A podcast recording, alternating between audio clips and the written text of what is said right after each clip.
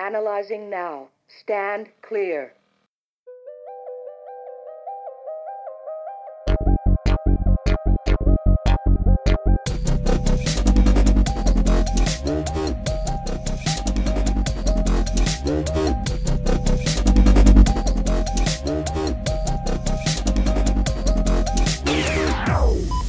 Shock advised. Push to shock.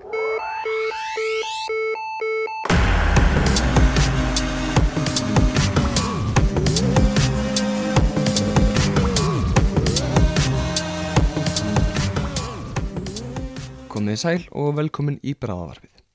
Við höldum áfram spjalli okkar við Höskuld Sverri Fridriksson bráðatækni. En þegar við skildum við ykkur í síðasta þætti vorum við búin að kynast uppvexti hans á Íslandi, á Bahama og í Bandaríkjónum og tilur þess að sjúkarflutningar urðu hans æfistarf. Við tökum upp þráðinn þar sem Höskuldur er að hefja störf í Flóriðarík í Bandaríkjana.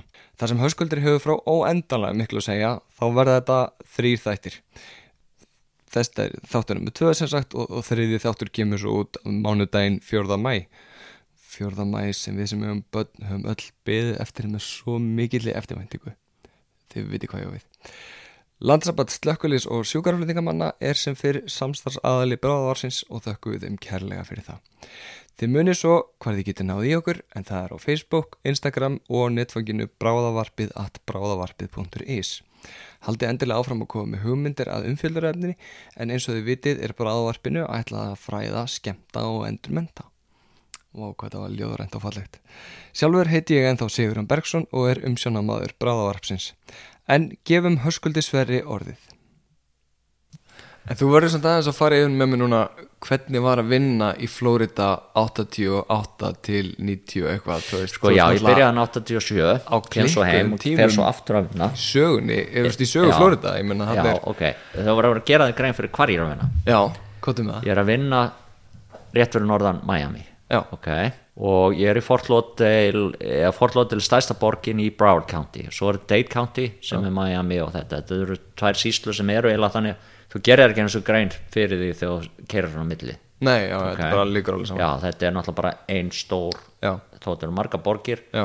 Þá er þetta bara eins og þetta er ein risastór borgarna sko. Ok, ok, ok sko, ég er á stöð Já. 24 tíma vöktu er centrally located í bara, já, svona eila í Já. og ég er með á vestur, ég er með svolítið að svona öldru fólki svona einni hliðinni og svo er ég með slömmið á annar hliðinni Ok, og svo er ég með einhverja 5 eða 6 hraðbrautir sem er að ganga hann í gegn sem ég er að sinna úköllum á. Já. og svo er ég meiri sem sko okkar svæði það gekk eiginlega út í fennjanan líka sko.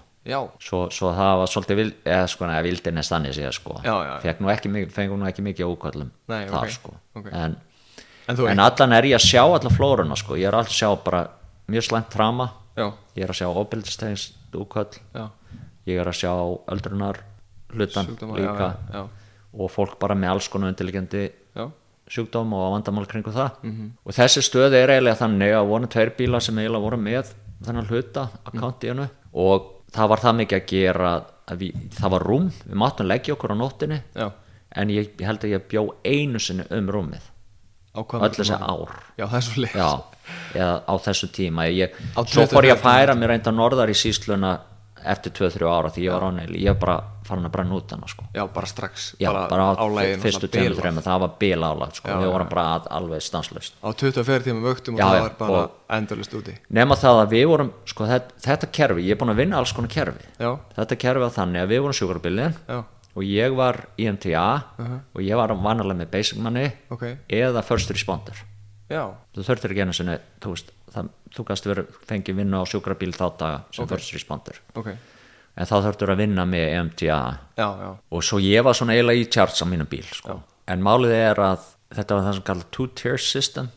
Okay. þýðir að það er annar bíl sem kom frá kantíinu Já. sem var svona holvaður var ekki, það var ekki sjúkrabíl bara, var, það var bara svona bíl sem var holvaður með svona stónum kassa aftan á sem var bara með alls konar búnað. Ok. Svona bara halgeru svona medical rescue bíl Já, það voru bráðatægnar og þeir koma staðinn Mhm. Í öllum þessum alvarlegu úkvæðlu og svo tóku þeir hérna ákvörðum hvort að annað þeirra myndi koma með okkur Já. og myndi, þá tóku þeir náttúrulega bara yfir úr kallinu Já. og svo ef það var ekki svo slæmt eins og við vitum að mörg, F, mörg F2 F1 er reyndar F3 Já, já, ef þetta var F3 eða eitthvað svoleiðis að þá bara áttum við ókallið sko. Svo þetta var eiginlega við vorum sjúkrabíllinn en við fengum aðstóð frá mönnum sem voru meira mentaður en við. Já, já. Og ég, ég lendi í alls konar hlutu þetta, við erum líka að muna þessa, þessi ár 87, 88 alveg þannig að ég, ég var sko, ég er, á, ég er á svæði það sem er rosalega mikið eiturlefin Já, og þannig er sko það flæðir en kokain já. Það var kokain innflutningurinn var að koma aðalega genn Florida Þú ert náttúrulega bara á, þú ert bara í miðju stormsins þegar að kemur að Já, nei, hann byrjaði að- náttúrulega löngu á undan. Ég er eiginlega í endanum á hann sko. Já, það er svoleiðis. Þannig, Ok, held ég sko, ég, ég náttúrulega þekki ekki alveg ég, þú veist, ég þetta ekki. Þú veist, ég þátt að gerði menga grein fyrir Nei, þú veist, ég, mörgum ára seinna þá, þá er, þá, þú veist, þá gerir ég grein fyrir með hvað var ég í gangi hann sko. já, já, ok. Ég man til dæmis þetta einu tilfelli sem voru sendir í maður skotin í hálsin þegar við komum að staðinn að þetta er, þetta er á hótelherbyggi og þá er lögreglan komin þannig að þeir koma, fóru alltaf fyrst til að tryggja vettvang -hmm. og við komum hann inn og þá gaurinn bara spreið lifandi Eftir að þá skotinn í hálsinn? já, og málið er að það var lagður púði yfir. Þetta er sko, ég fór í nokkrar execution style átökarana sem menni voru skotnir í hausin og voru, þú veist. Já. en í þetta skipti var hann skotin í hálsin og búið að setja púða yfir höfuð á hann og hann var skotin og hann, og hann hafði vita því að vera alveg líflaus. Ok, þegar við komum þá er hann bara að segja lögreglinga allt. Sæl og þar, þar er svona eða mín fyrsta reynsla af, af heyra þú veist, bara, oh my, wow ok, það er bara svaka gengi í gangi hérna sko. Já, ok, og þá var hann að segja frá því að þetta var svona það var verið að gera þannig einhver díl. Já. og þeir bara, þú gauðræni voru bara voru eiginlega sendir hann til þess að bara þú veist að taka bara allt og, og losa sig við hann.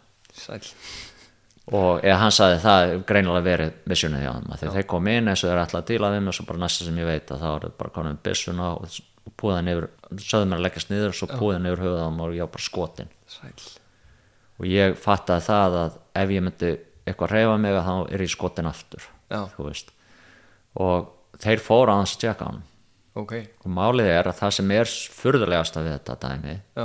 er að hugsa um hálsin á okkur. Aha, það er mænan aha. Það er vélindað sem blóð mikið Mhm. það er barkin, treykjan og allt það. Akkurat. Það er allar þessar æðar sem eru hérna í halsunum á okkur. Já. það virtist vera að kúlan fór á milli hún einhvern veginn fór hún, ekki, þessi gauri var stabíl all, allan tíman Sæl og það sem var annað er að, að þessi kúla hún er það öflug hún rýfur hluta púðanum Já. og hann er með púða part af púðanum út um hálsin öðru megin Já, þú fór sem þetta alveg í gegn já, og tók púðan bara með sér í já, gegn. tók bara hluta á honum það var bara þannig einhverja fjæðrir og, og svona eitthvað kottaðir og eitthvað sem hjekk bara út um hálsin á hann sko. Hvernig Men svona, svona úköll var maður ég er ekki að segja, ég meina svona, sko, það er ástæðan ég vil ekkert vera að tala mikið um úköll því ég veit að þetta skeður allt á Íslandi já, mikið, af en kannski ekki svona sko. Nei, kannski ekki alveg Já. svo fór ég annað það sem að en ég veit ekki, það var líka drug related en ég, að, ég veit ekki hvort ég tengt þetta allt við, Nei. ég vil ekki tengt þetta við einhverja sérstaklega grúpur þegar maður vissi ekki Nei, nei, nei, nei. en ég fór einn sem að þeir, tóku bara haglara, skuttan í hausinn Já, með haglarana. Shit. Bara close range, Já, hann var á lífi þegar við komum. Já, og en það var svona- ekki svona execution style, það var svona bara eitthvað ég veit ekki alveg hvað var í gangi þar. Ok en það er, já það er reynda nokkur og ég er orðin bráðatækni þarna, þetta er fyrsta krík og þýrótími Sem þú Já, framkvæmdir? já, þetta var, já. Og hérna, af því það var ekkert þetta meðhandla önduna veg Nei, það er lítið eftir á honum.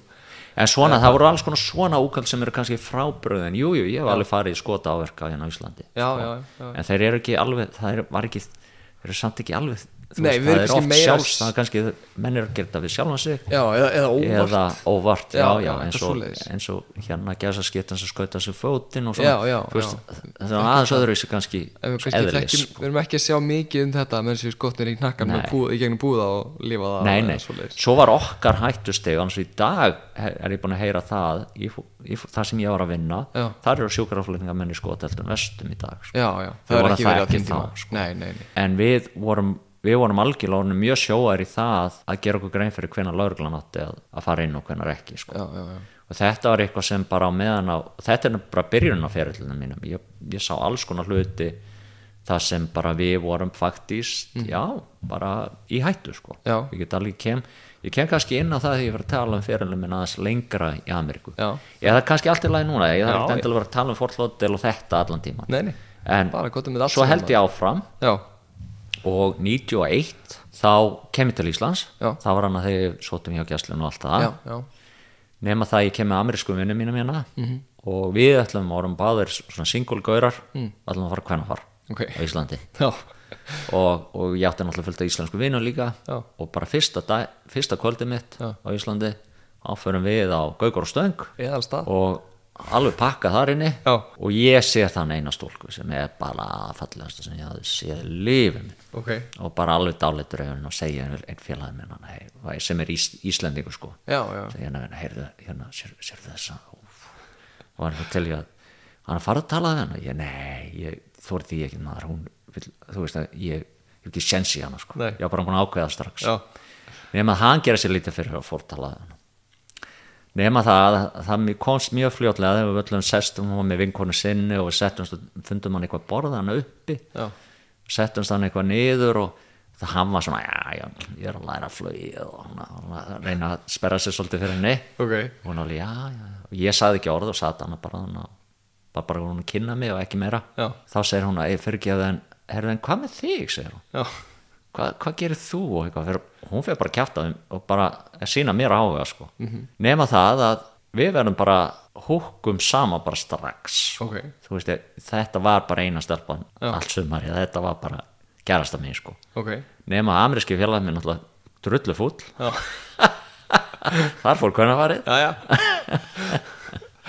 Nú koma nema það að ég hún heitir Edda Lofísa þessi kona Já.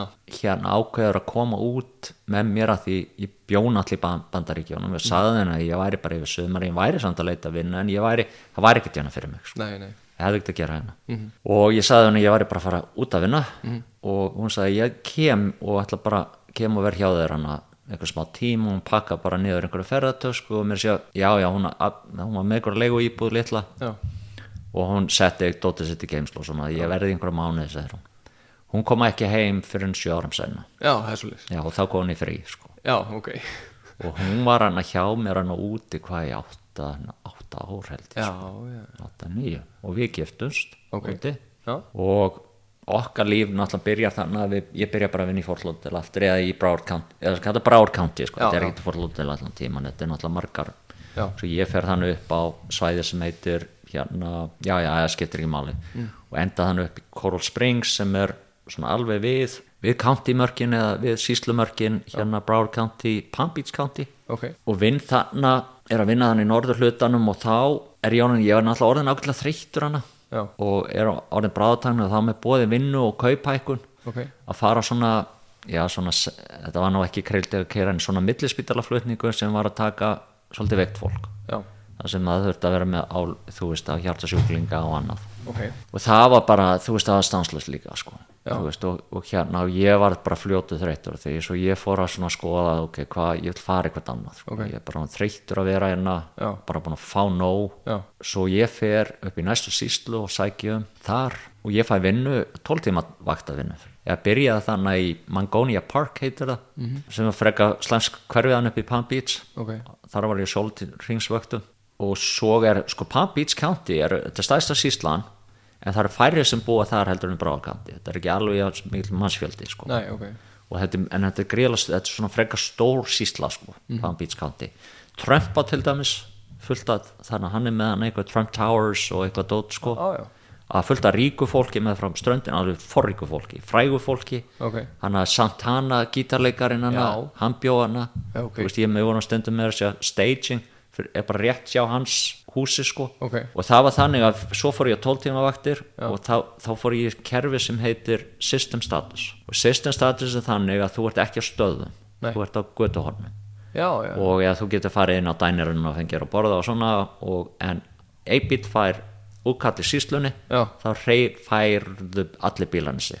Já, já, já, og þeir voru bara á hérna og þetta var bara til að stytta hérna úkallstíman Já, í bara uh, síslunni allri allan Já. það var ákveðlega mikið að gera þannig en samt ekki alveg eins mikið svona þetta var aðeins öðruvísi það voru slæm hverfið hana Mhm. og þarna til dæmis, já talandi um það þannig lendi maður líka ég var einn vakt sem var að vinna sem var að vinna mót, mót okkur Já. þeir lendi því að, að það var sjúkarabíl sem kerði hundana einn Já. og hundurinn dó Já. og svo var ringt í svo var ringt í sjúkrabíl út af brjóstverki eða var eitthvað svona sjúkrabíl út af einhverju Svo var annar sjúkrabíl, annar, allt annað krú heldur en draf hundin sko. Ok. Og svo eru þeir að keira og eru að koma að staðin þetta var svona frekar þú veist, já, eru bara að koma keira inn í hlaðið. Já. það heyraði bara svona rosalega kvell Ok, svo sjáður bara, það voru rauðuljós á sjúkrabílunum þar, ekki blá eins og hér. Já. og þá sjáður bara milja niður rauðuljósin, bara, þú veist. Og svo bara næsta, næsta sem við vita að það bara, að framrúðan springur. Sæl og þeir alveg, the f-" þá er alveg bara, shit, það er að skjóta okkur og hérna þá er þetta eigandinu höndunum. Já, já, alla herna sín. Það er ekkert hana og en ef maður þetta var ekki fólki það, Nei, nei. þetta var ekki svo það er svona, ég lendir hann ekki í þessu en þetta, hugsa, þetta er krúi sem vinnur á mót okkur. Já, já, já, þú veist. En, og svo einu sinni til dæmis fórum við í það sem að eh, einhver var búin að berja konuna sína. Hann lendur nú í svolítið að svona frekar hrottalegum á jólunum líka. Ok. til dæmis ógeðslegust og nokti að segja eru jólunum þú veist. Það var nú ekki hóli, hóli stund í okkar vinnu sko. Nei. þar fórum við þar sem að einn var búin að taka konuna sína gísl og eitthvað og, og við komum hann á og þá er okkur sagt að laurglun sé ekki komin. Já. svo við köllum það staging þá hérna stoppum alltaf bílinn. Já, þú veist, fórum aldrei inn göttuna það sem úkvæði var nema það að við gerðum okkur ekki grein fyrir við vissum ekki, tektum ekki númer en það var náttúrulega ekki GPS þá sko, það var bara kortabóki. Já. og við gerðum okkur ekki grein fyrir að þetta var fyrsta húsi sem fór náttúrulega beigði Já, þetta var náttúrulega hús Já. sem beigði náttúrulega inn á að Og það var það sem að maður, að þetta gekk á. Já, þar, þar, þar var gíslatakan hún var Já, í hús, húsinni í næstu Já. En þetta var fyrsta íbúðin svo hún fór reyndar fyrir honnið sko. Þannig að þið voru komin bara inn á Já, svo erum að bara- býða, til lauruglunni Já. og félagið minn segir svona og bara allt í hennu bara, oh shit, við erum, ok. Að ég held að við erum að forða okkur neðan og ég held að hvað, er máli? Hann sagði ekki, verð bara algjörlega rólegur sko bara hægt og rólega byrja að bakka. Þá stóð gaurinn, þetta var annari hæð þá stóð hann og horfði á okkur já, með hagl, stóð með haglaran hann miðaði ekki á okkur, hann stóð bara með haglaran hana og horfði á okkur. Já Ég skal segja ykkur það. En oft, oftast vorum við nú nóg stageum við nógu langt frá, við gerum Já, bara já. svolítið feil fórum og nálægt þetta var þar sko. Já, já, ég skil maður læra af mistökunum. Já, klálega svo eftir þetta þá passum við það að við varum allar nokkrum, nokkrum strætum í burtu sko. Æ, en, þú- sko þó að maður var koni aðra síslu sér það að maður er samt alveg í aksjóninu þannig Já, já. þó að þetta var öðru við vorum náttúrulega rosalega ríkum hverfu Já. svo vorum við í slömminu líka sko. mikið af gömlu fólki þannig líka Ok, og hérna þannig fór maður inn í hallir sem bara, þú veist hús sem er flottustu hús á Íslandi bara, þú veist, þetta voru bara þetta voru bara eins og hallir og þetta Já, var náttúrulega bara fólk sem átti meiri peninga heldur en, veist, og kannski var bara áttu sína eigin strandlengi sko, líka baki húsi sko. svo þetta var svona svolítið alls konar, þá var ég búin að vinna þarna í nokkur ár Já. í Palm Beach County, hann var um giftu maður þá og svona, Mhm, en ég var byrjað að reynda á nætuvöktum, þá voru annarkvort vannstu dagvættir eða nætuvaktir Já, það var ekkert, skiptist ekkert. Nei, nei. Veist, þá vann ég fjóra Já. og frí þrjá alltaf Ok, fjórir og þrýr og maður kom að tjekka bílinn sinni og svo bara far maður, maður úti alla nóttina eða svo fór ég að dagvættir að því kona var náttúrulega Já, já. ekki, vildi eiginlega ekki keiptum okkar fyrstu íbú og svo ertu komin í þessa, þessa hérna, ert þarna í ykkur tíma og svo ferði yfir okkur svona gergjastlu bíl, var það ekki? na, býtur, býtur Eh, ekki strax. ekki alveg komin, Við erum ekki komin svo lágt sko, ég eiginlega verða aðeins þreyttur á þessu að vera alltaf sittandi í bílinn Já. eða við vorum kannski ekki sittandi alltaf í bílinu við fórum alltaf inn á dænir og Já, svona já. mér fannst samt, þú veist, ég var að- aðeins sko sumrin, það var svo heitt það var oft svo Já. heitt sumrin Vá, ég ég man mér í senu svona að það bilaði loftkjælingin Já, og, og ég man að það kom hérna svona thunder, Já. Lightning það kom svona þrömmu veður og hérna, ég man hvað maður ánara þegar það kom svona bara andvari og sólinn farin. Já. maður var, maður farin að hata sólina sko. og maður segnaði svo mikið að við skiptum um Já, oft bara föt, þá getum við tekið skirtuna og fór í nýja skirtu og það var eins og maður var, var ég búin að standa í sturtu sko. Já, bara það vindanum bara. Og ég man að geitur þetta var komið að markaði þá. Já, og hérna ég man að við vorum gallonbrúsa af vatni. Já, og einn lítur af geiturreitt ok. Ég held að ég kláraði þetta við daginn og ég held að vanalega fóð bara einu sinni til þess að pissa, sko. Allt hitt fór hérna hóðina Já, svo hérna, svo ég var ánum aðeins ekki það, þetta var ég með betri launa og ég var mjög góða tryggingar hana. Er- Ok, þetta var samt prívat fyrirtæki sem syndi bæði neyðaflutningum og millispítalaflutningum í Já. þessari síslu ok. Og þetta er fyrirtæki sem hétt Life, Lifelead, stærsta prívat fyrirtæki Ok, með bakistöður í Tókjó og heitir í dag, það heitir ekki Lifelead í dag, það heitir AMR í dag eða American Medical Response. Og þú hefur okkur séð þetta nafn í rosalega mörgum blöðum. Þeir voru mikið svona forefront í education, gerðu mikið af vídjum ég fekk að leika einu sinni í svona educational vídeo ok. Og þetta var svona svolítið svona, já, fyrir prívat fyrirtæki það var þetta alveg flottast að þetta var stæðst, stæðst svona prívat ambulance fyrirtæki í heiminum. Ok, en mér langaði að fara að vinna það sem mér langaði að gera líka er að mér langaði að fá bara sísluvinnu eða að fá að vinna fyrir countyið. Þeir voru með bestu benefitana. E- og launin var ekki betra reyndar. Þú veist ekkert endilega það var og stundum þú veist ég var með ágætis laun það var ekki máli Nei, en mér langaði að komast einhvers staðar þar sem þú veist ég fór að vinna fyrir county þá er ég svona að vinna svolítið government sko. Já. og þá er líka svo rosalega góði benefits og, og líka eftirlaun. Og þá vinnur maður þú veist, þá, þú veist gæst fengi vinnu og það var kannski maximum 30 ár. Já, og þú veist maximum. Ok. Sumi staðinu með voru með þess að bjóða þetta 20 ár sko. Já, ok, þá vannstu og svo varst þú bara komin á eftirlaun já, Já, svo ég með langaði að komast að vinna fyrir ríkið eða vinna fyrir countyið, þú veist. Svo ég fór í síslu, fór að sækjum hjá síslum sem að sem hérna uh, voru ekki svona með private, private ambulance sem voru svona county ambulance. Og svo voru margir sem náttúrulega slökulegur að líka sjúkrafleira Já, sko. já, en ég var ekki atvinnum slökulismæður svo ég fer að stað átti vin sem var að vinna, ég var að vinna með sem fl flest á vestuströndina Ok. frá sko Allan, Allanshafsmegin frá söðu Florida í, alveg í mið Florida Já, og hann flist hann í söður hluta Tampa Bay sem er svona fyrir Íslandinga margir, ég held að Íslandinga þekki Sarasota best sko sem er sko Manatee eða sko Bradenton Sarasota er þetta oft kallað. Já. og það er svona Manatee County, Sarasota County sko, það er svona í söður hlutina Tampa Bay. Og hann, ég fer hann að heimsækja einu sinni, vorum hann yfir eina helgi. Já, og ég bara, mér hafst þetta bara svo hugsaður, ég fer Broward Ísland sem ég byrji það, það eru örgla 2 miljónir, 3 miljónir 2, eitthvað miljónir í countyinu öllu, ok. Beach County uh, vel yfir miljón uh, kannski ein og hálf en ekki eins margir og í Broward County. Ok. Þessi sísla. Manatee County 500.000 Já. ok, við séum þetta meira svona sveit meira svona bæjarfélaginu voru ekki stór einhvern veginn, en jú að túrismin náttúrulega alls Já, og, og sérstaklega við vetratíma þá er þegar túrismin þá hækkar fjöldin já, já, já, ég held að það var, já, það var þegar túristin var sem mestur þá var, fór það yfir halva miljón eða eitthvað. Ok. Og svo, en þegar það var minnsti túristin þá var það svona kannski 400.000 eða eitthvað. Og, og ég svona og það er ástæðan ég er að segja þér þetta er að ég kem inn á svolítið skemmtilegt á eftir.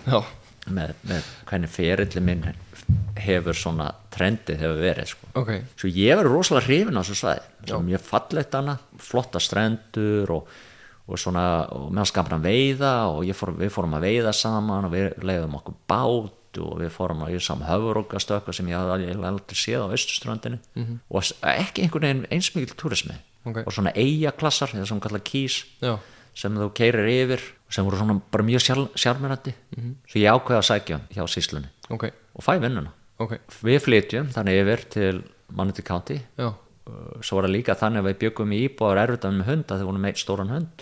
Dópum með pin pinsja sem þurfti svolítið pláss. Svo við, við ákveðum og ég, við fundum okkur hús með stóru garði og við keiftum okkur hús þannig með rosalega fínu stóru garði þess að við vorum með hund og, og hérna svo endaði með vonum komin tvo Ok, já já, ég vann fyrir countyði nokkur ár. Já, og þarna er ég komið með bara tölur reynslu. Ég er orðin svolítið svona þekktu bráðutæknir svona hef gott orð Ok. að mér. Ekki það að ég alveg átti mér vandamál. Ég var alveg svona, ég var alveg búin að finna fyrir burnout sko. Og, og þú veist það var ekki til sem áfalla hjálp var ekki, það var ekki til. Ég var búin að horfa á, á börndegja ég menna ég lendi í í þremur útkallum Þa, þá var ég líka til dæmis ég er kannski eftir að segja frá því að út af hverju ég svolítið sérhæðum já, í börnunum er út af því að ég var bara þreyttur að horfa á börndegja sko. já, já, og ekki það að ég, ég hugsa tilbaka og ég hef vissulega ekkert getað bjargað þessum neinum með þessum börnum en, en samt, þú veist, ég vildi einhvern veginn vera mjög, mjög, þú veist, að gefa þeim allan að mesta síðan sem hægt var. Og ég man alltaf eftir því að voru þrjú börn, öll enda með að fengu þyrluna enda með barni dó, næsta þryggjára, bílvelta, laus aftani og ég mani ég fór aftani til þess að tjekka öndunumvegin og það var myrkur, þetta var nótt. Já, og þetta var ekki bara bílvelta að byrja á því að það bíl keirir á þennan bíl. Sýsti, bassins var að keira já, og svo veltur, veltur bílinn í hérna og það barna hann aftan í. Og ég mani ég tjekka öndunum og ég sett, ég fór svolítið nálagt og til þess að reyna að finna út hvort barni var andandi svona drá, dróðað inn og þá var náttúrulega rosalega mikið svona spinal percussion og svo leið sko já. svo dróðum við barnið og það var ennþá með lífsmark svo bara endaði með að það fjaraði út hjá okkur það var bara ein massívar einfórtisblæðingar og alveg svona hvað ég reyndu að gera svo var þetta bara orðin endur líkur og ég gleymi aldrei að pappi bassins kemur inn inn á bráðamáttökunum og segir heyrðu, voru þið að koma með svon minn mm. er, er í lagi með hann og, og ég vissi að það var búið að útskurða hann sko. ég vissi að hann var látin sko. ok, og ég segi, heyrðu, þú verður, verður bara að fara inn og tala við helspið ég held að það sé eitthvað en þá verið Já. það ég veit ekkert meiri segja Já. svo horfa hann svo skrengilega á mig sko. og svo þegar fer ég inn á klósett þá sé ég ég er allir blóðugur eftir drengin í frama sko, út af því að ég setti höða með það nálægt á hann sko. já, ok. Og það er svona, svona úkvæmt sita svo í mér sko, þú veist, mér leið illa veist, og hérna svo fekk ég einu svona litla stelpu þryggjára í fangið, öndunastoppi ok, og bara hvað? Og fyrsta sem ég gerir munum við munn. Já, og ég gerir munum við möðum við hana og við heldum henni eiginlega lífi smá svo fyrir hún stopp og hún náðum henni aftur í gang og svona gekk þetta og svo er eitthvað að vinna á henni. Svo fréttum við að segna meira að hún dó. Ok. Og svo segir læknirinn svona við mig ég heyrði það að þú sem var á spítalni kom inn með annað sjúklinga og var svona heyrðu, heyrðu, ég verið að tala já, gerður munum við munum við stelpuna? Já, að já, ég fekk hann í fangi ég satt bara í leysibói, allt en kom kona hlaup, hlaupandi inn og bara droppa hann í fangi á mér. Já, að því hún stoppaði bara stöðinni með barnið. Já, svoleiðis. Já. ok, og hann segir, já, við erum svona grunum að undirleikandi orsakinn sé hérna bakteríu meningitis eða bakteríu heilainóbólga já, ok. sem er bara smittandi já, já, svo nú er bara spurning hvort hefur smittast. Og eina skipt sem ég er munum við munum við barn þú veist, what? En ég smittast, ég var alveg, nei, ekki heilainóbólga aftur hvernig, hvernig dílaður við þessi áföll, þú veist, hvernig það er nefnilega málið er að, þetta er bara svona dæmi ekki það margt annað líka eins og ég er að tala um að ég sá hróttaleg Já. útkvöld á jólunum og, Já, og já. svona. Þetta er bara svona dæmi sem að það var ekki þú veist ég gati ekki farið með þetta heim til Nei. konunnar, ég gati ekki þú veist, ég bara já, ég bara þurfti að díla þetta sjálfur. Já, já, og hvernig dílar maður við svona hluti? Það er bara brennið í sláskan já, þú veist. Og það var bara oft lausnin og konan alltaf það fór ekki vilja hana. Nei, þú veist að maður kom heim og bara byrjaði að fá sér glas. Já, og maður þurfti, ég, fa- ég fatt að það fljótt og það var náttúrulega ekki svarið. Þannig maður helm, þegar maður var þunnur þá var maður bara helmingi verið sko. Og það kom alveg fyrir hana stundum að ég, þú veist að ég er sterkur og ég var annarlega græta ekki sko en ég, það kom fyrir að ég misti mig sko. Já, og hver, hver þurfti að finna fyrir því? Já, kona mín, að ég greiti fangin á henni. Nákvæmlega. Það var engin áfallið maður þurfti bara að harka þetta að sér. Já, nákvæmlega. Og svo eins og þú kannski gerðir að býta bara í skjaldarendur og, og læra svo bara ennþá meirum börn og vera þá bara þeim já, betri í já, stakk það kemur að- náttúrulega setna meir er að ég, ég fer að tek sér, sér kosta, það byrjar reyndar í gjörgjastæðum sem þú talar um. Mhm. ég er að þegar ég er búin að vera í manniti kantiðan í einhver ár. Herru svo þetta tók ég tvisar sem á móti. Já, á sömu vaktinni, þá var ég komað sólarringsvakti ég fór í manniti kanti, þá var ég komin aftur á 24 tónu vakti. Ok, sko, ég held því ég hef aldrei fyrir en ég síðast tekið á móti börnu 20 og eitthvað vi- vikur. Nei. Ok, ég tók á móti tveimur á einu vakt. 20 Sigur, já, vikna- eitt um morgunin Já. 16 ára stelpa sem vissi ekki hún var ófrísk satt á klósitinu, hitt var um vissu þau voru ólétt og hitt var um nóttina. Ok, ok, það endaði með það endar í solti var að þau dó, þess, bæði þessi börn dóu. Já, já, ég man að ég vorum að reyna að endur líka eða þegar vorum að reyna að anda fyrir barnið þá eru þú veist litlu maskanir sem eru sem við notum fyrir, fyrir hérna bara infants, bara þessi allra minnstu tók allt andlitið af vann það var það lítið. En það var alveg full mótað og allt sko. Er svo skrítið að því við vorum með stæðstu appi sínu hérna juice framleiðslu mm. factory sem var bara eins og heil borg þannig í síslunni hjá okkur Ok. sem heitir Tropicana. Já, Tropicana tók börkin Já. og brendan ok oft og það kom svona lykt, Já, nema að það var mikið, mikið svona einhver það var engin vindur og ekkert og það lagðist þannig yfir hluta breytintón lagðist bara þessi mökkur það var mökkur, ég, ég er ekki að ljúga þið það var bara eins og reykur Ok. sem lagðist yfir bæjarfélagið frá Tropicana Já. og lyktin eftir því Já. og ég er að spáði hvort þetta var trigger eða eitthvað okay. þetta er svo skríti hvernig getur maður lendi Já. að taka móti fyrir, svona mikið fyrir tíman í bara öðru trímestur hana já, og maður lendur bara einu sinni í þessu í ferlinu Já. en á sömu er þetta er furðalegt að mig Það það sko. En málið er að, að hérna ég hef búin að náttúrulega búin að vera hrærast í emergency geirana svo lengi sko. Já, þannig, ég hef búin að vera þannig í, í tíu ára, eða ekki, ekki, ekki ár, árin voru ekki náttúrulega svo mörg. Nei, en þetta var samt að, að tíu ár sem ég var búin að hrærast í þessu sko. Og svo ég er svona farin að langa alveg tilbúin ef einhver væri með eitthvað og ég er tekin hana, þá er verið að leita þá er verið að auglýsa eftir, þá er spítalkæði sem heitir Columbia -hmm.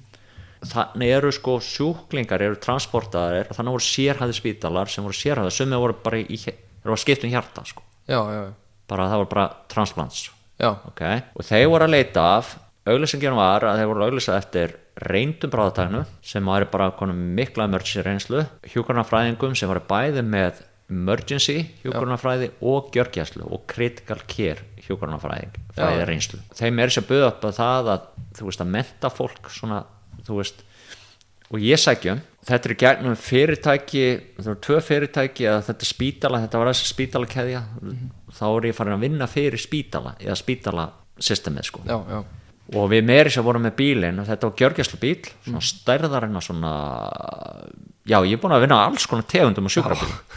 Þetta var international ok.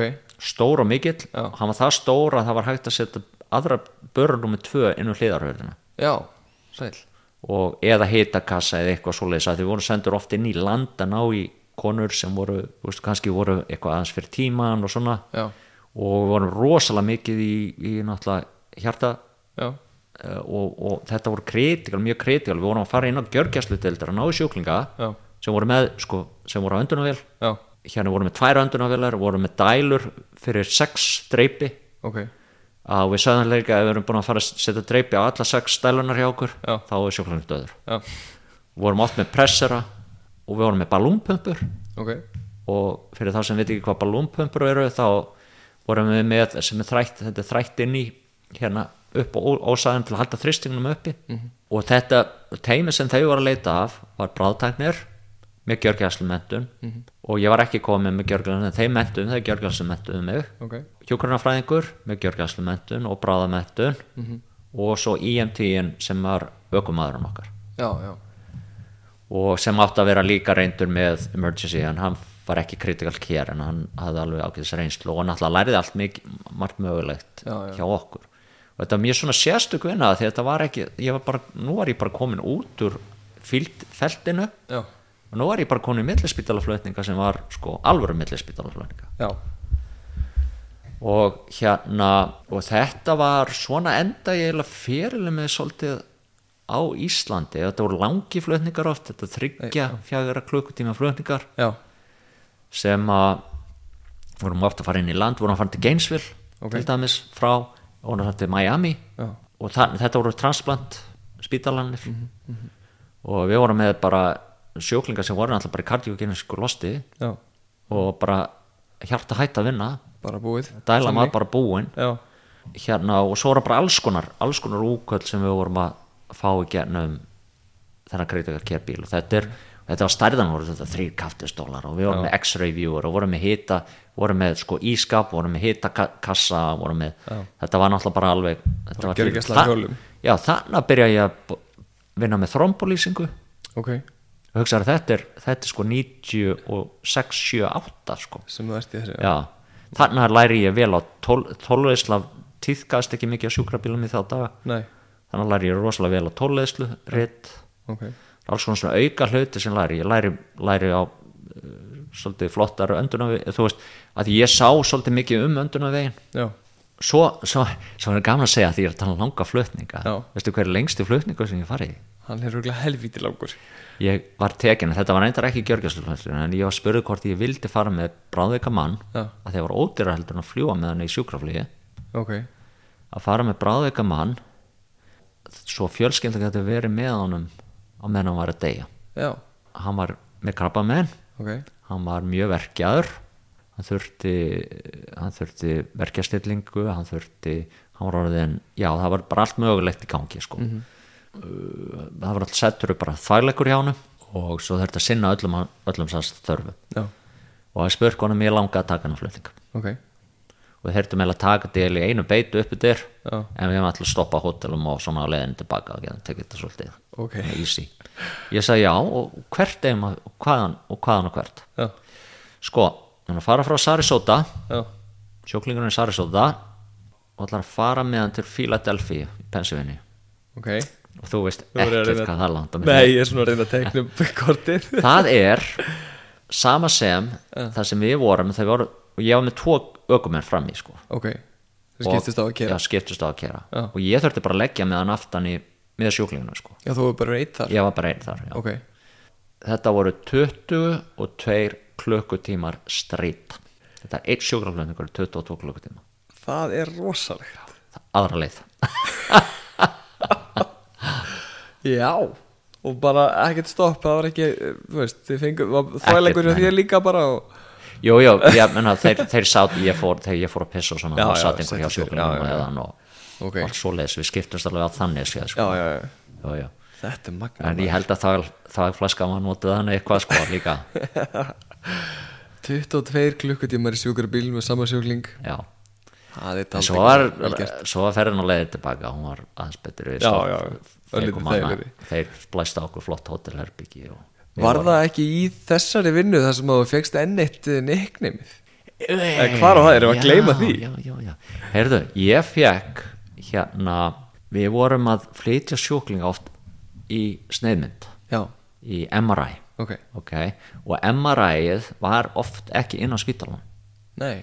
Og þetta var voru veikir, í þá daga var ekkert sem það var ekkert á, þú veist, MRI var ekkert allstar, það var ekkert alveg bara sjálfskefun hlutur, Mhm. svona sneiðmynda svona segulómun og sneiðmyndakerfi var bara, það voru bara svona já, það voru bara svona centers Já. sem voru sem bara sérfræðis, voru ofta ekkert langt frá spítalunum en það þurfti að vera með fagfólk með þessum sjúklingum Ok. þeir voru veikir Já. og við máttum ekki yfirgefa sjúklingana á meðan þeir voru að vera að skanna já, og taka myndinar ok að því að þetta ef eitthvað myndi koma upp á það þurfti að vera einhver sem geti komið og nema það, eitt skiptið þá er ég sendur hann á einn spítalan til að fara með sjúkling í MRI Mhm. sem hafði skyndilega orðið breyst svolítið að svona á, ekki alveg áttar tíma og sérstaklega svona skamtífaminni Já. bara, en fór ekkert, þetta var ekkert yfir einhver tíma. Nei. þetta var bara, hann brast allt hinn bara, hann vissi ekki hvaða dag, þú veist. Ok, og bara, já, já, og var svona ykkur að trublanir og Já. svo þeir fóru að hugsa og höfðu náttúrulega myndað eitthvað á hann höfðu hann inni en, en voru að spája að sneiðmynda hann já, vegna þess að ætla að reyna að finna út hvort þetta var gæti fyrir strók það væri eitthvað sem þeir væri að missa af mm -hmm. að þeir voru ekkert að fikra út eða það var eitthvað svo leiðis og þeir sögðu, sögðu við mig ok, hérna hvort að því við vorum kortir að gera þetta stundum ve- veikara fólk, stundum ekkert svo veikt. Og við komum hana og við svona, já, já, við skutlum honum og setjum hana með honum og já, við sátum oftast með bara te tekkunum sem voru mynda já, við komum hann inn og hann, hann er settur í skanið og þe- þeir eru hann að reyna að skanna hann og það var alltaf að reyna gefa honum hann, hann hlýtti náttúrulega fyrirskipunum mjög illa sko. Já, hann þurfti náttúrulega að gera. Og það var bara ekkert að ganga. Nei. hann var bara ekkert að hann var bara ekkert að, að fylgja neinu sko. Nei, svo þeir segja ok, við erum ekki að fara að geta gert þetta bara að það er bara svæfa hann eða það er bara að, að, að hérna að bara slaka vel á hann. -hmm. og þess að getið þið ekki bara græja það fyrir okkur? Já, jú, við skulum gera það og við förum hann á. Nema það að kallið var það stabíl að hann var ekki með nál ok, og við ákveðum náttúrulega bara að gefa hann um þetta í æð til þess að geta setið til hann sem fljótast. -hmm.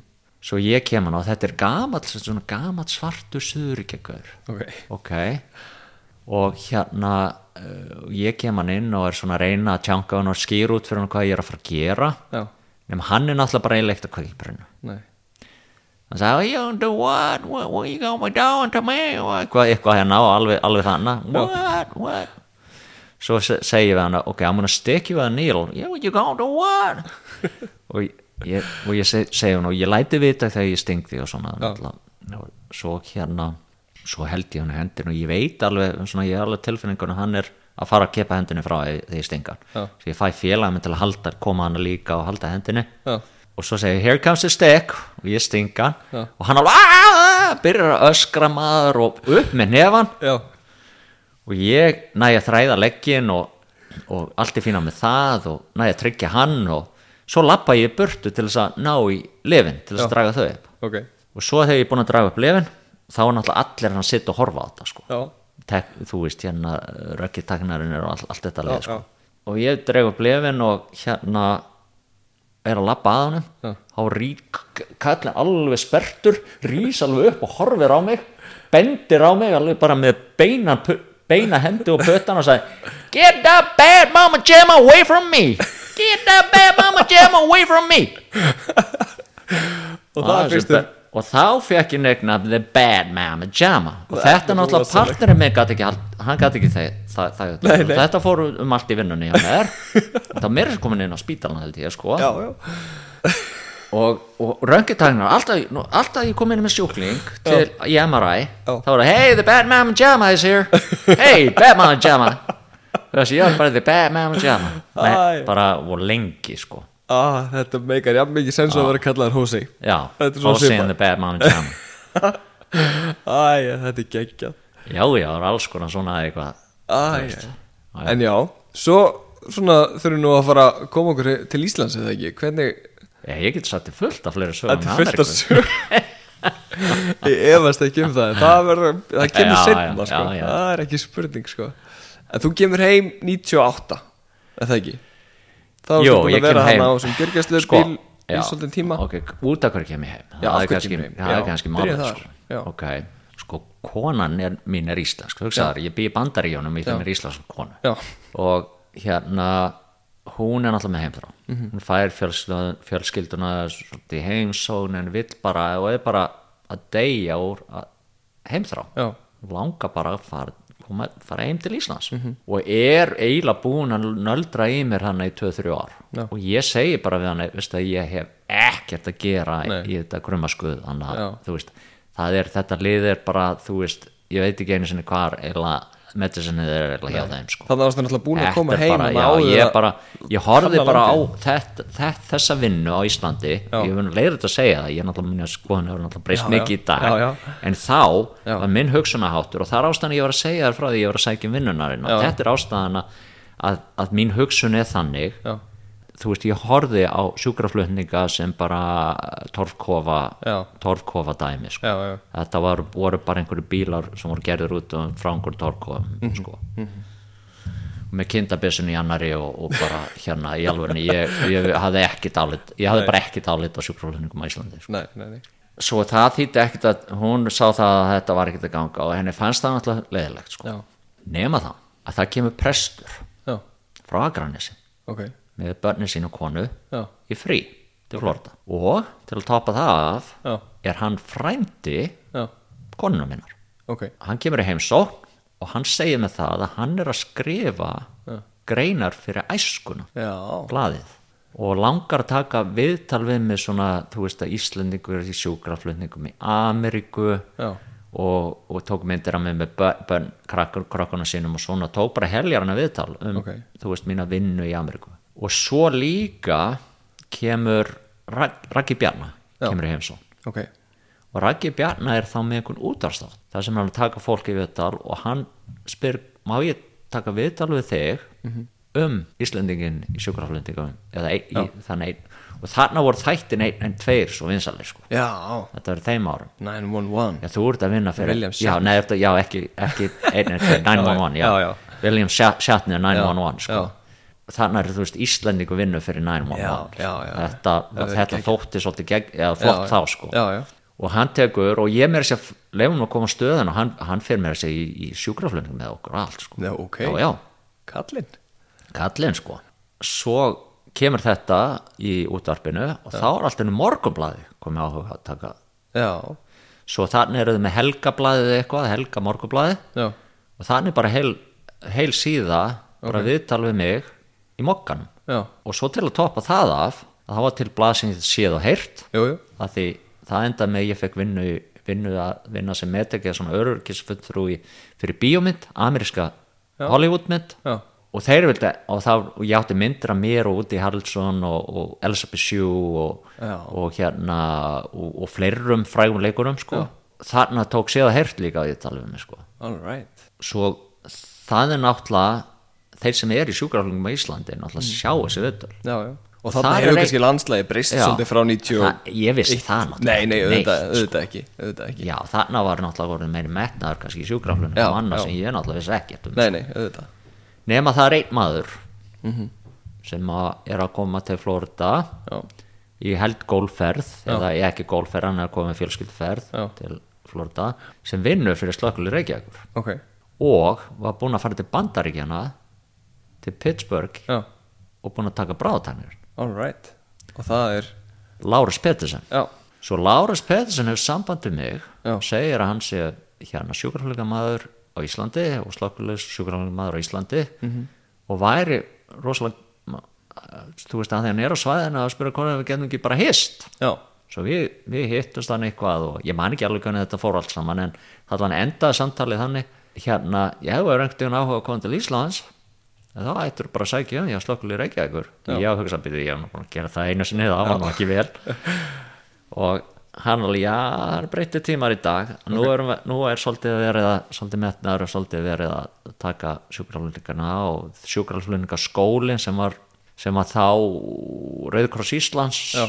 og sjúkrahúsið Reykjavík sjúkrahúsið Reykjavík sem er náttúrulega bara landsin á Já. í Fossvogi. Var náttúrulega sekur og sjúkrahúsið þá og landsamband sjúkraflutningamanna það var ekki, það var ekki búin saman nei voru rákuskóla sem var ameríska prógrami, sem var ameríska IMT prógrami Já, það voru eiginlega að byrja eitthvað að því að hann var, það var eitthvað, eitthvað neðin þannig sko. já, já, og hann segir ef þú hefur áhuga að flytja til Íslands Já. þá ættur þau bara að hérna fylla út umsókn og Mhm. hérna, svo enda með því að ég fæ umsókn sem slökulega Reykjavíkur þá náttúrulega ekkert ekkert hægt að sækja um á tölvu eða neitt Nei, svo leiðis nei, nei. Og ég sækja um og ég held ég að bara þú sent hana, þetta var náttúrulega sent bara postleðina og allt það. Já. út af því að náttúrulega kona mér vildi fara til Íslands. Já, og já. þarna segja ok, nú er ég tilbúin að pröfa þetta. Mhm. þú veist, að því það er eitthvað skeiðana og mér langar að pröfa að koma til Íslands. Já, annars svo förum við bara út á líka. Já, já, svo hérna, svo fæ ég bara símtal. Já. þess að er, þetta er hérna slöggstjórun í eða varastöðu, þá var, var Jón Viðar var varaslöggstjóri þá. Ok og Hrólfur var í þá daga. Og hann, Hrólfur var svona, já og Jón Viðar náttúrulega kannski líka en Hrólfur, ég líka alltaf rosalega vel við Hrólf. Því hann var svona slökkustjóri sinna manna sko, hann var svona hann eðal, bara svona eðal, eðalkall sko. Já, hvort það var ekki hann sem ringdi í mig en allan mín kynni, fyrstu kynna hún voru mjög góð sko. ok. Og mér bara satt, ef hefur áhuga vinnu þá ætlum við að ráða þig og hvenær getur komið á þessu það er kannski fínt og kemur fyrir sum, sumar Mhm. tíman og þeim fannst bara upplætt ef ég kæmi hann að vorið að þá væri sko sumarfríðin að koma inn og svona. Já, og spurði mig svo um að mína slökkulis hvort að ég var eitthvað slökkulismentar og þá var ég búin að taka svona kallar 60 ár. Ok. Það er 40 ár, það er basic Já. volunteer.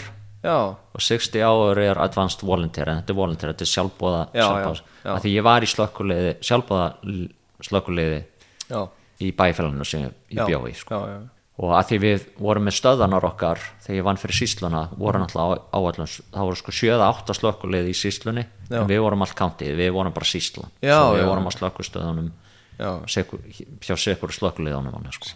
og það var aldrei neina saminninga þegar voru alltaf mörg slökkuli og við vorum alltaf county við vorum sem kalla public safety vorum svona undir sama hatti og sheriffin var sko, hérna já já, svo ég kem ég bara til hinga til Íslands 98 hérna og ég gleymi eiginlega aldrei þegar ég er að taka minni fyrstu vakt. Já, að þá náttúrulega maður er svona feimin og þekkir ekki neitt Nei, nei. ég er að koma hana fyrstu vaktina mína. Og þá var skóli og ég skráður og ég fyrir skóli, skóli hérna. Þá voru náttúrulega bara tvær og þá var þetta já, já, og það var bara skóliðin og tunguhálsin og ég kem hann í skóliðina og, og kaffi, sko þetta er allt öðruvísi skóliðin allt öðruvísi í dag heldur en var þá. Mhm. þá þá var ekki búið að byggja hann efstæðina og þá var eiginlega, þetta var bara já. ég maður eitthvað, ég held að það var engin önnur ekkert annað operation ekki eins og í dag sko. Ég fer hann inn á kaffistofuna og fæ kaffi er að heilsa fólkinu og svona og heilsa mönnum og þeir já þú ert þessi nýja hana, þú er frá Ameríku og eitthvað svona, Já. bara á alla svona taka bræðilega á móti mér, svo er ég að fá kaffi, kaffi það kemur ekki þessi stóri maður stór rumarann inn. Já, var, sem er varstjórn hann horfir á mig með þessum grimmu alveg svona horfir á mig með þvílikum augnabræði sem er þú og bendir á mig. A, já, í, a, ég? Já, hvað þú nú með mér? Ég það nú að tala við þig og ég alveg bara, hvað, er ég strax búin að gera eitthvað á mér? Hvað er eiginlega í gangi? Svo hann, ég lappa hana fram á svona langu gangur Já. og svo svona hurðan áður og kemur inn í svo er hann að andirið það sem stíin er á það. Já, og svo beigir til hægri þar sem bílanir eru á það. Og við hörðina er svona planta eða svona tré. Og hann leið og ég kem fram þá stendur hann nefið mig þessi því líki stóri kall tekur í öxlin á mér Já. og dregur mig áfram What hvað er líka að gefa svo fer hann með aðhörðinni upp á plöntinni og ég bara beði eftir það var eitt sem ég beði eftir að hann myndi planta mig ofan í karinu sko. hann myndi planta mig hana bara með plöntunni sko. og hann hefði alveg getað það sko. Já, já. og þrý líkar uh, hendunar á honum alveg svona, ég hef bara aldrei séð hann aðeins og hann horfir á mig, horfir svona niður og alveg kemur alveg að andlitin á mér og segir ég er búin að heyra allt um þig já, ok þú er kannski að sagða frálottur sjúkraflutningamaður frá Ameríku. Maður er alveg búin að heyra, heyra þetta. Ha. en ég þarf bara að láta áður en að þú fer að vinna fyrir mig. Já, þá þarf ég að segja það er eitt. Ég alveg, já, já, hvað er það? Við erum slökkulismenn hér. Já, þetta og ég alveg, já, ok ég, ég skil, ég skil.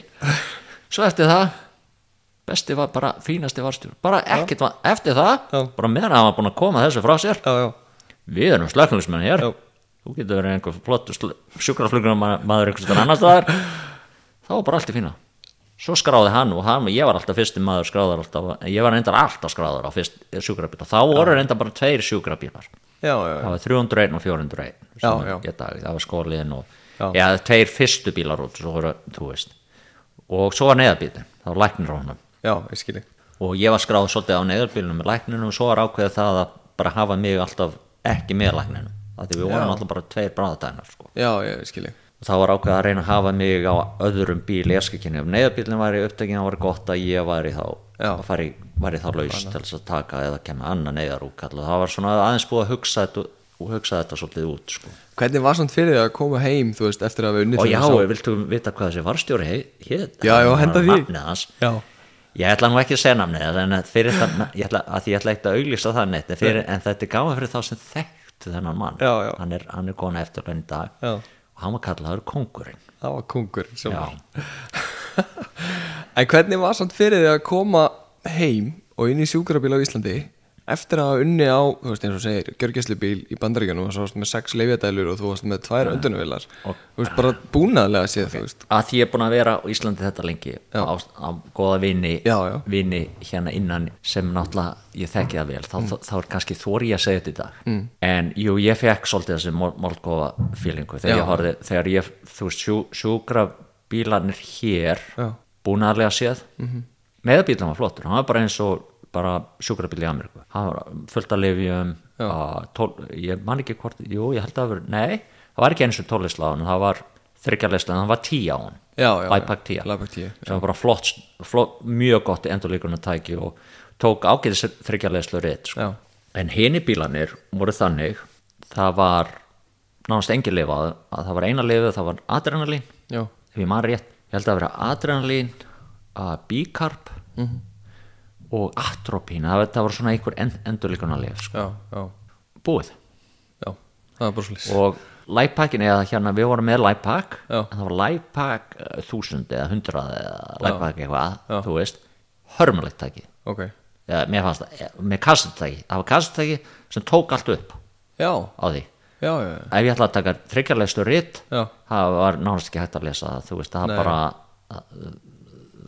var bara, rugl, ég hata já. þetta tæki. Já, ég og hérna ég hafði aldrei sem, að því ég var að vinna með Lightpack 11 sem var 12 leyslutæki já, þannig að fyrsta, það er sko generation fyrir neðan Lightpack 12 -hmm.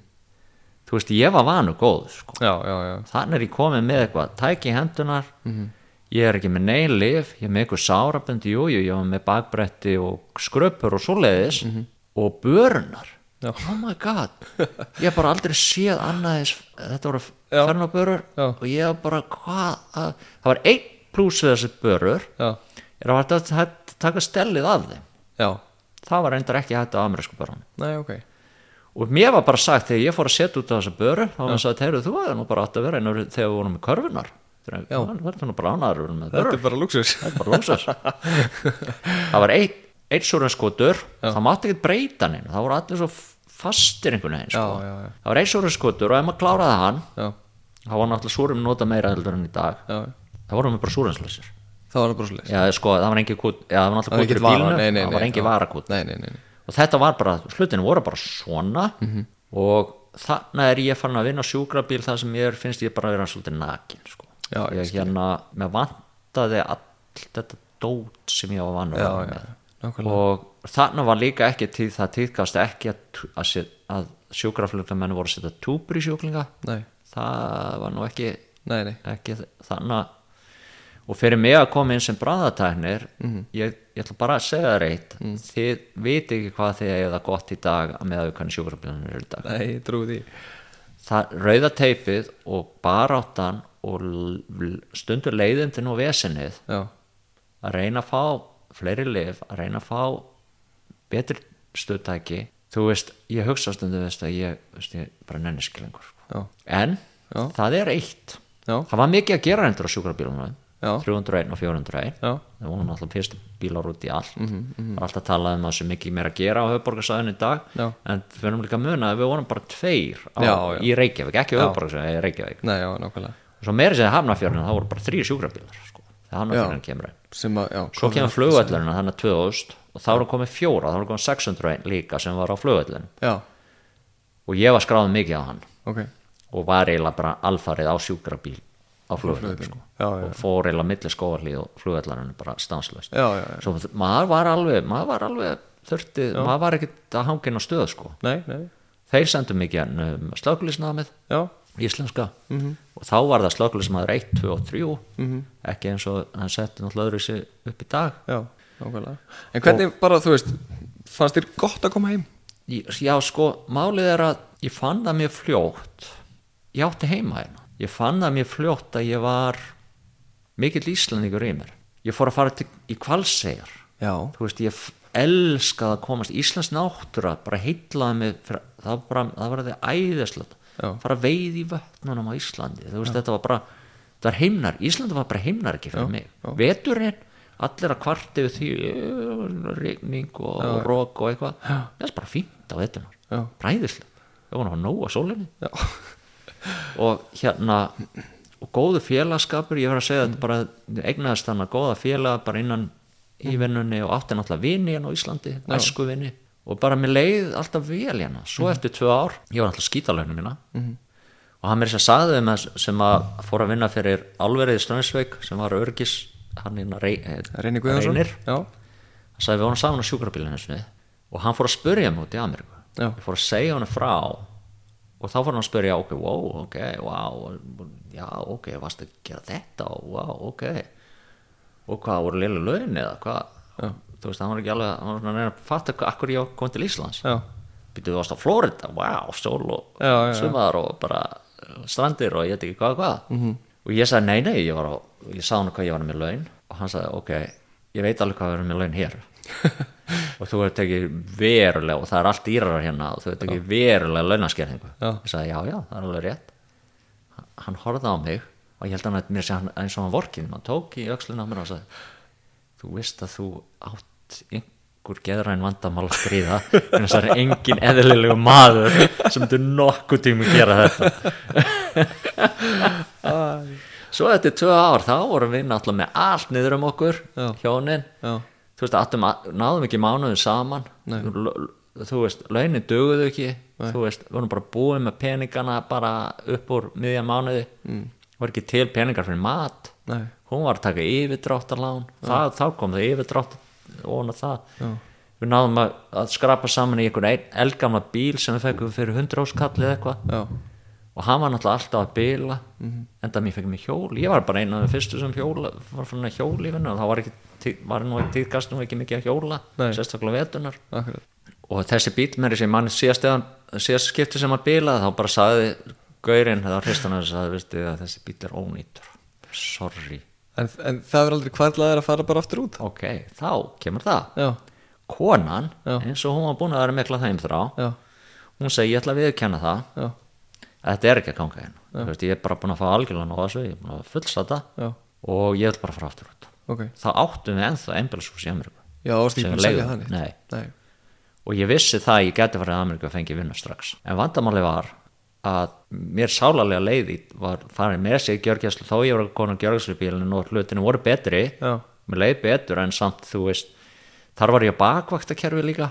Ok. Ég hataði bakvaktakerfi þá þú veist var ég, vaki, var ég heima hjá mig kannski þrjú um nótt. Já, og það ringdi síminn og það þú ert að fara Já. við þurfum að þig til þess að fara hérna inn í hérna, þú veist, þryggja tíma var kannski 60 tíma uh, flutningur, Mhm. þú veist.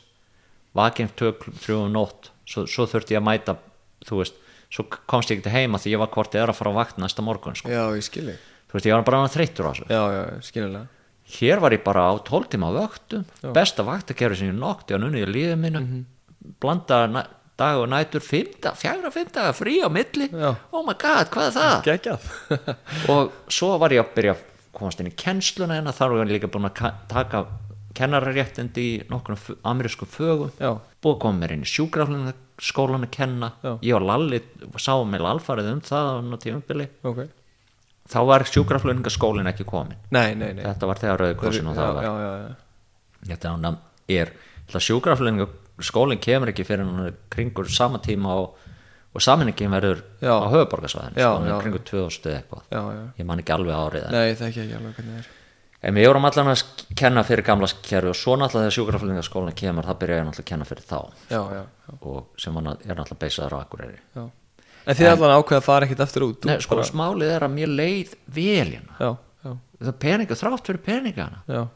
Þannig var ég líka Ísland var líka búið að hjálpa okkur aðeins með það er að þó ég hef með góða tryggingar í Ameríku Mhm.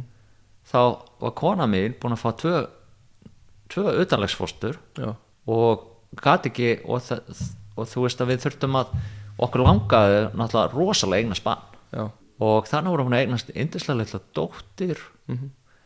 hún, á Íslandi þú veist, mér leið bara vel Já. mér langaði ekki, ég hugsaði bara í aftur til Ameríku Já.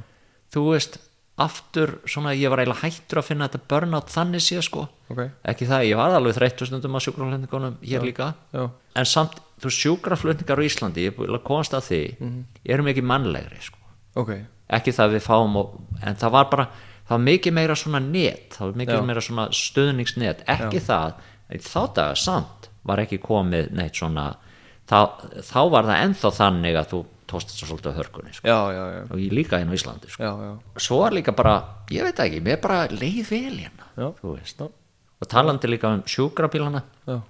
Er að ég fann það alveg að, að það var verið að taka mig, ég var svolítið svona mentor. Með þessi eldri, eldri sjúkraflungamenn stundum. Þú veist ég var að vinna með einum ekki það að hann var kannski ekki þú veist einum, einum góðum að ég manna við vorum saman í sjúkraflungu og hann hérna við komum í heimahús. Mm. Er, þetta er bara fyrsta vaktin okkur saman. Já, eða í blokk minna ég, að, þetta var í árbænum. Já, á þriðju hæði eitthvað. Og þar kemur F3 mm. kona sem er veik eitthvað bla bla bla. Við komum á staðinn, hann fyrir út bílnum opnar bakhörðina tekur út börunnar, lækkar þær og er að gera sér reddi að taka stellið af. Já, til þess að fara með stellið upp til að bera konuna niður. Ég segi, hva, hvað er það að gera? að við erum að, að, ná sjúklingin taka bara, tökum stellið eða tökum hérna stellið upp. Já, Nei, við erum ekki að vera að gera það. Nú, hva, hvað mennur það er bara það sem við gerum alltaf við bara förum upp og náum hérna og berum hana niður eða berum fólki niður. Já, nei, nú ætlum við að skoða sjúklingi fyrst. Já, svo ætlum við að góða okkur. Svo enda með því að ég bara tek þá ákvörðin eftir að skoða sjúklingin og eftir ég hef búin að finna út hvað er að sjúklingin það segi, vistu það? Getur þú ekki komið með mér við okkur, við stiðjum þig og förum bara hægt og rólega. Hérna niður stegan það var enga liftur hana. Og börn að býða hérna stærli býðu bara hérna, hérna, bara hérna rétt fyrir neðan. Og við gerum þetta bara á þínu ráða þú veist, svo þegar hún konið til búl eftir þennan dag, Já. þá lítur þessi maður á mig og hann sagði, akkur er ekki búin að gera þetta? Alltaf akkur er ekki, akkur er ekki þú veist, ég ætla bara að fá að vinna með þér. Já, þú veist, hann sagði ég bara, ég er búin að ég er búin að, byr, er búin að bera svona 50% minna í dag heldur en ég vann var að gera. Já það, þetta var bara menningin Já. Það var bara, fólk var bara sótt það var bara borið. Já, það var allir voru borið, sama. allir voru settir á og þeir var bara borið niður stegan og svo voru allir rosa, svo voru allir óla fegnir að það var lifta já. Auðvitað. já 98 kemur til SAS og, og slökkulísi Reykjavíkur eins og heita á.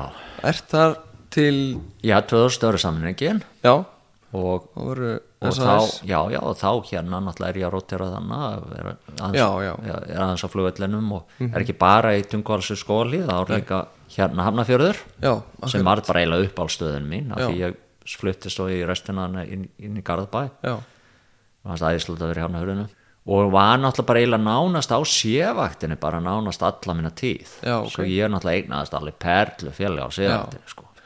það er náttúrulega beauty við þetta vaktakera okkar það er svolítið hvað félagskapurinn er góður sko. Eða, veist, en þið skiljið svo þarna einhvern tíman já og, og þegar málið er náttúrulega sko það er öglega ekki einfalt að búa með mér.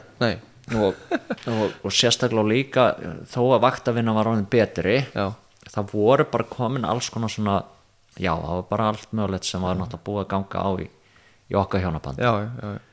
Þurfum svo sem ekki að fara nánu út Nei, bara svona til þess að halda Já, sko. þessi indislega kona og við erum bestu og þetta er ein, einn af mínum bestu vinnum í dag. Já, já. Ég, ég, og mér finnst það ennþá alveg rosalega vænt um hana þetta já, og við eigum þessa indilslega stúlku saman.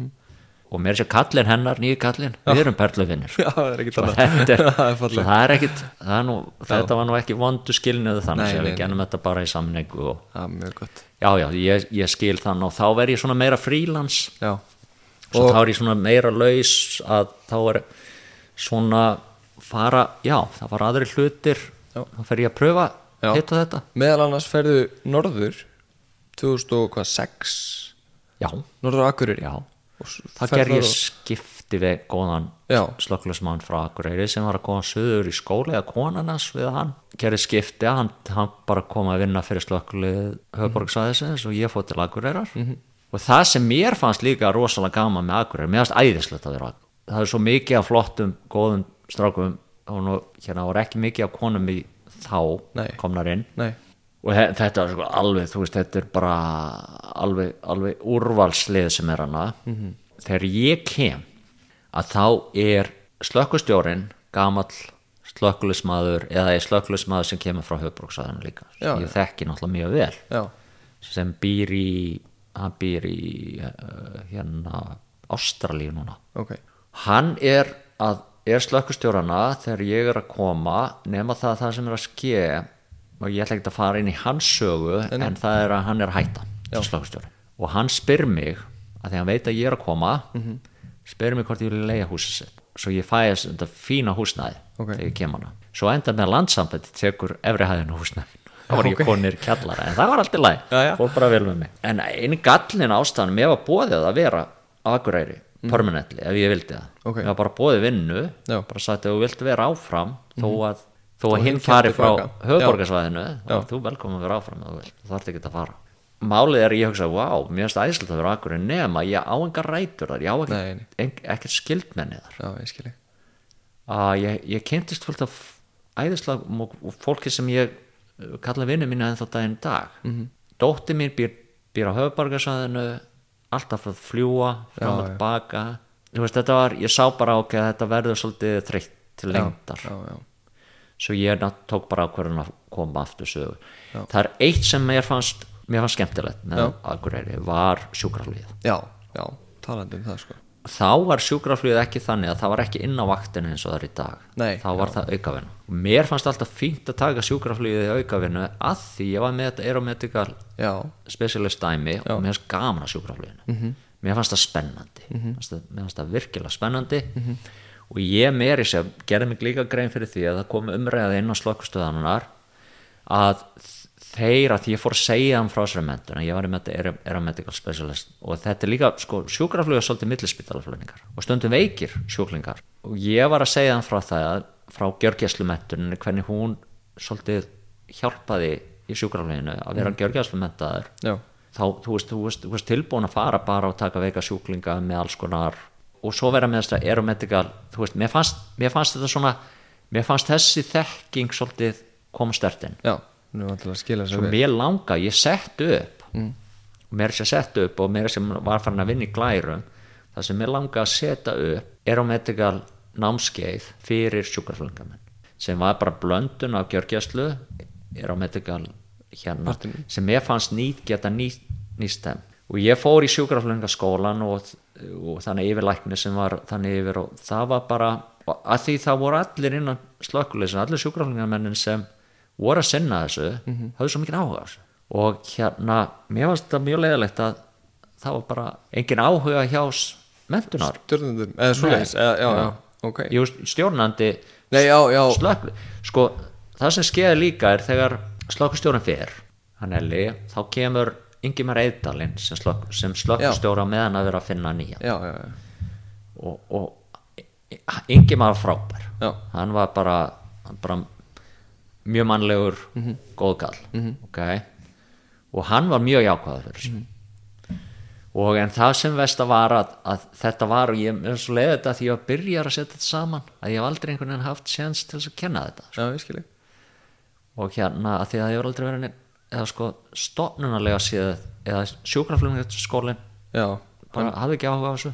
Og þessi full sérhæft fyrir þá já, stofnum en svo hafði þeir áhuga á til dæmis þarna var ég búinn að læra pals já, og ég var fekk pals instructor potential ok, og hérna var svolítið búinn að sér að hafa mig í barnamálu já, og var svolítið að kenna þetta. Sjúkraflugnaskólinn hefði áhuga á þessu. Að ég var líka ACLS kennari.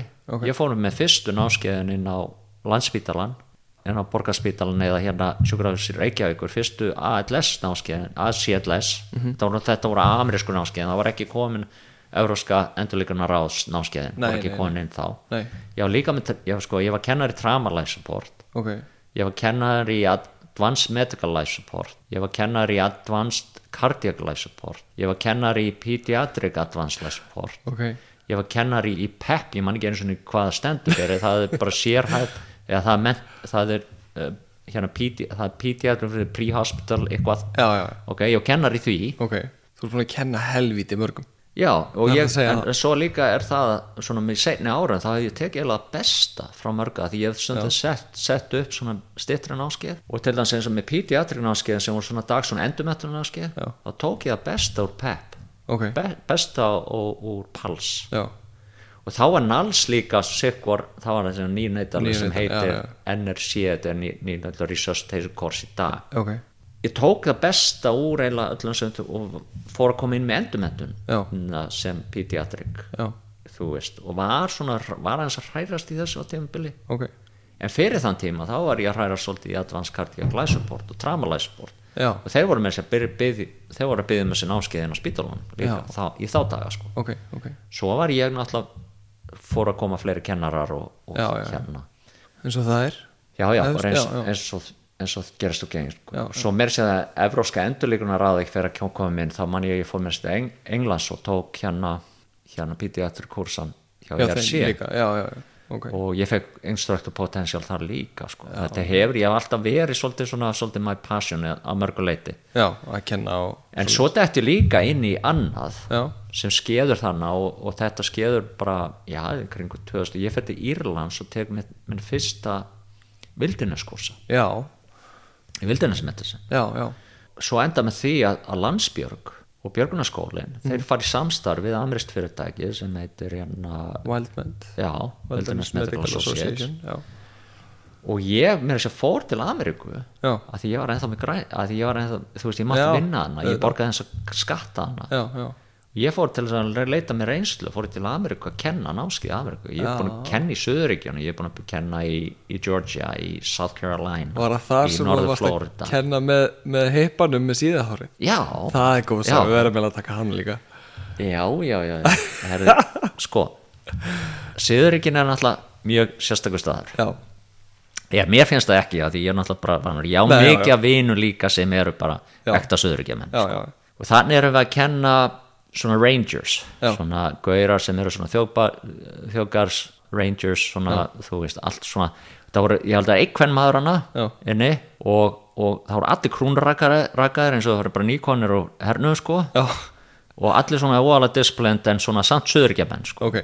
Og söðuríkjamenn eru sem svo fyndið við söðuríkjamenn þeir, þeir eru margir bara alnir uppi það að söðuríkjamenn eru ekkert sáttir að þeir töpuðu þessu civilstríði sko. nei, já, já, og þeir bara finnst ég man eftir um söðan söðuríkja ég á einn vin sem er ennþá hann pæla, hann pæli mikið í Civil War mm. hann sagði, you know if we would if General Lee would have done this you know rather than doing this then you know we would have probably won the war ok þú veist, hann er allir þar sko. og já, þeir eru náttúrulega líka þannig að þeir eru svona if you're an outsider já, þú veist, þeir takar, þeir eru sko gesturinn sem er fólk í heiminum Ok. en samt svona svona fyrst er kynast þér að svona er það svolítið hana Já. og svo en ef þú ert norðríkja maður þá er það svona you know, when them northerners come down here trying to tell us what to do Já. they can go right back north.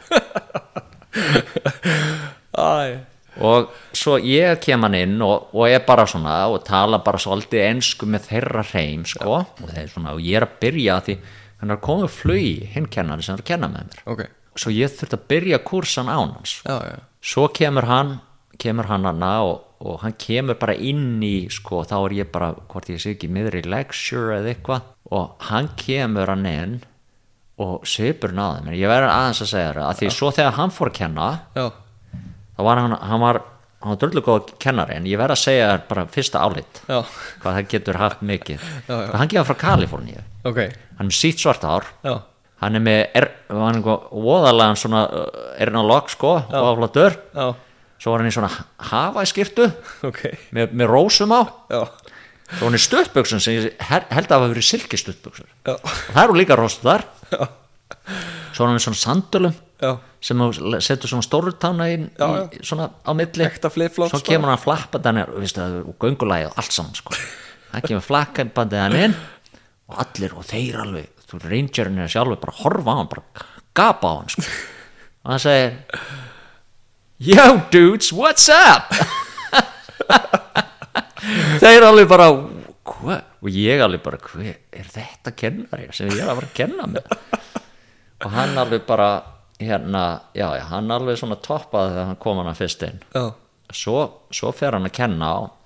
Og hann er gaurinn sem ég heyri fyrst hennar frasa. Og þetta er frasi sem er með þessi í glærunum í dag og hann segir hann hann er að kenna já, hann er að kenna hvernig stóru kerfin virka saman. Já, samvinnuna, sérstaklega þannig er hann að tala um samvinnuna milli öndunarfærana Já. og blóðráskerfisins og hann, hann gerði þetta alltaf svo einfalt þegar hann var að skýra þetta út. Já, að þá var það dudes, it's simple. Air goes in and out.